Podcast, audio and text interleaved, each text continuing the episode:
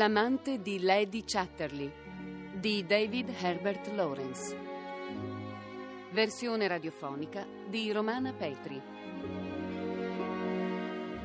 Musiche di Germano Mazzocchetti. Regia di Beppe Navello. Ottava puntata.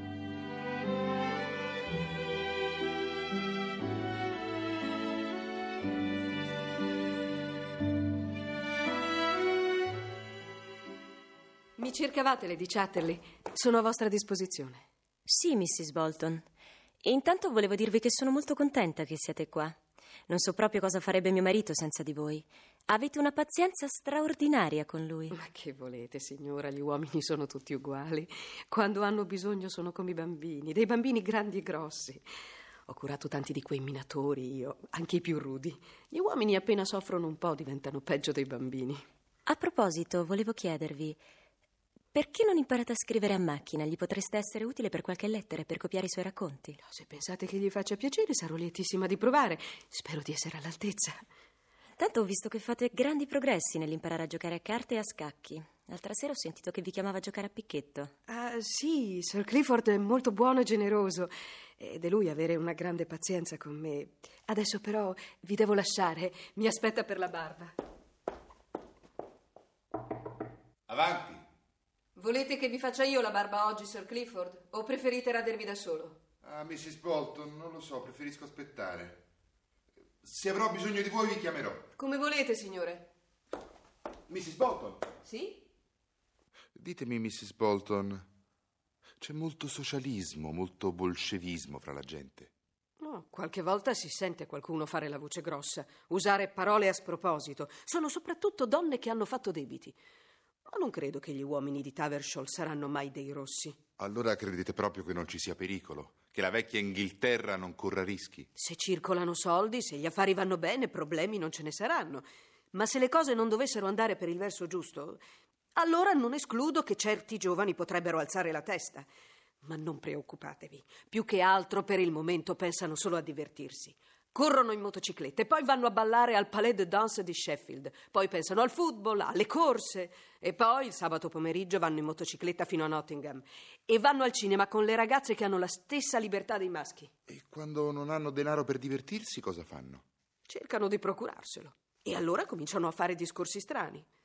Ma non vedo proprio come il bolscevismo si possa diffondere se i giovanotti si preoccupano solo di avere denaro e le ragazze di essere ben vestite.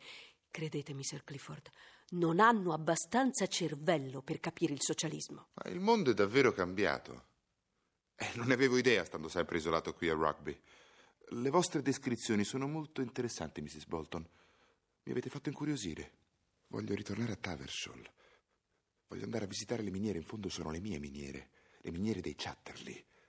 Da troppo tempo ne sono rimasto lontano, adesso sento che è arrivato il momento di ricominciare a ricavarci denaro, tutto quel denaro che fruttavano prima della guerra. Fate avvisare il responsabile dei pozzi che una di queste mattine andrò a controllare di persona. Senz'altro, Sir Clifford. Ah, eh, fatevi accompagnare da Mrs. Betts nella biblioteca di mio padre. Voglio qui tutti i libri delle miniere di carbone. Voglio riprendere a fare qualcosa di concreto, come facevo prima della guerra. Sì, esattamente come prima della guerra. Ma questa volta voglio vincerla la partita.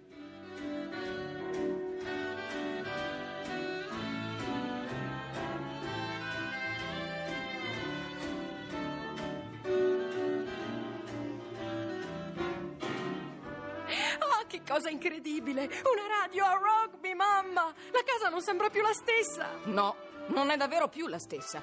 Se andiamo avanti così, chissà dove finiremo. Ho tutto questo fracasso nella testa! Ma se io non mi staccherei mai da qui! Senti, senti, non ti viene voglia di ballare? Na, na. ma che ballare? Ma lasciami! Oh, oh, oh, oh, ho la schiena rotta a forza di dare la cera! Oh, oh, oh. Basta! Perdere tempo! Uffa! Fila! C'è da lucidare tutta l'argenteria, su! Ma ci pensi, Conny? Con questa radio riesco a prendere Madrid, Francoforte. Ho speso parecchio, ma ne valsa la pena. Qui nelle sperdute Midlands arrivano voci e suoni da così lontano. Veramente io non so come fai a stare tante ore da sola ad ascoltare le urla che escono da questo mostro parlante. Lo faccio tacere se non ti interessa. Ah, forse sarai più contenta di vedere cosa ho trovato per te. La chiave della capanna del bosco. Desideravi tanto averla, non è così? Davvero? Grazie, Clifford. Sei stato molto caro. A che cosa stai pensando? Stavo pensando se. se davvero ti sarebbe indifferente che io avessi un figlio da un altro uomo. Non mi dispiacerebbe se questo non cambiasse nulla tra di noi. Voglio dire, se il nostro amore rimanesse immutato. Sarei contrariato solo se dovessero cambiare i nostri sentimenti. Non vorrei mai che tu mi lasciassi, Connie. E poi chi può dirlo? Magari un giorno potrei riacquistare io stesso la capacità di avere un bambino mio. Co- comunque, se tu avessi un figlio con un altro uomo, per me andrebbe benissimo. Te l'ho detto. L'importante è che non si modifichino i tuoi sentimenti per me. Ma questo non potrebbe mai accadere, Clifford. Mai. Ecco, in questo caso sarei addirittura felicissimo di avere un bambino per casa. Creare il suo avvenire, lavorare per lui. Sarebbe come fosse anche mio. E tu saresti l'essere superiore, colei che dà la vita. Io vivo per te, Connie. Per il tuo futuro. Lo sai questo, vero? Io non conto nulla senza di te.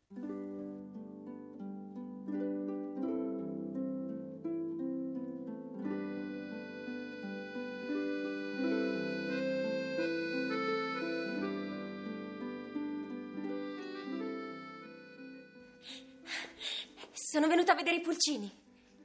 Sono così belli. Ma quanti sono ormai? 36. L'ultima volta che siete venute erano 10 di meno. L'altro giorno ho provato a toccarli. Ma la chioccia mi ha beccata, mi odia. Ne prenderò uno per voi. Ecco, È adorabile. È così morbido. Ma voi avete la tosse? State male? Ho avuto la polmonite tempo fa e ho ancora la tosse qualche volta. Com'è dolce questo pulcino. È così piccolo. Piccolo e impaurito. Ma io non voglio fargli del male. Non dovreste piangere, milady. Ecco, prendo una coperta, sdraiatevi qui. Aiuto io. Asciugatevi il viso, non piangete. Lasciate che io resti qui accanto a voi.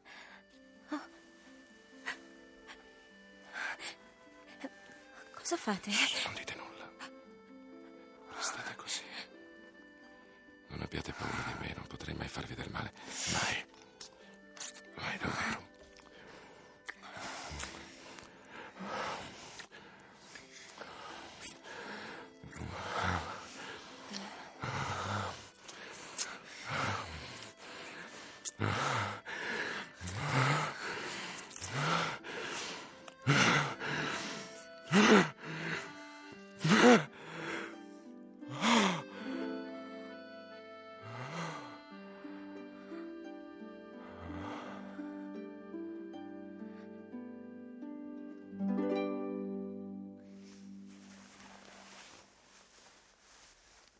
È ora di andare, milady.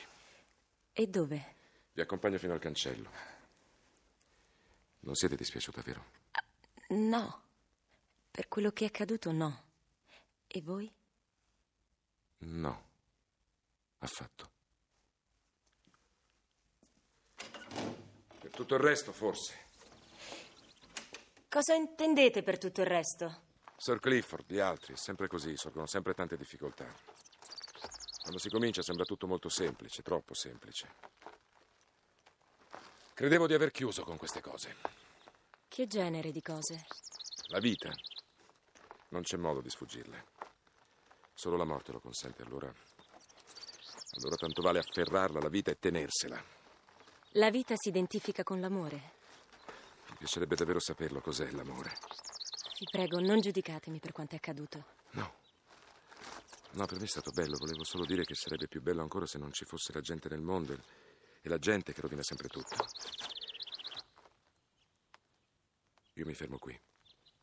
Proseguite da sola, sarà più prudente. Devo tornare ancora? Sì, sì, tornate. Adesso aspetterò qui finché non avrete attraversato il parco.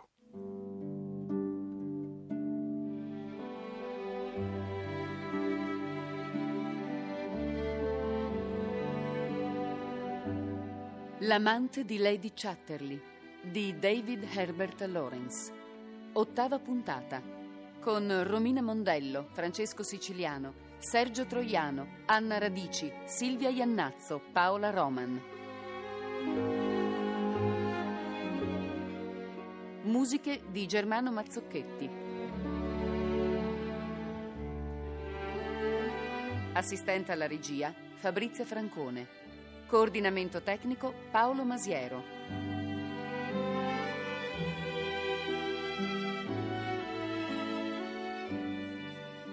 Regia di Beppe Navello.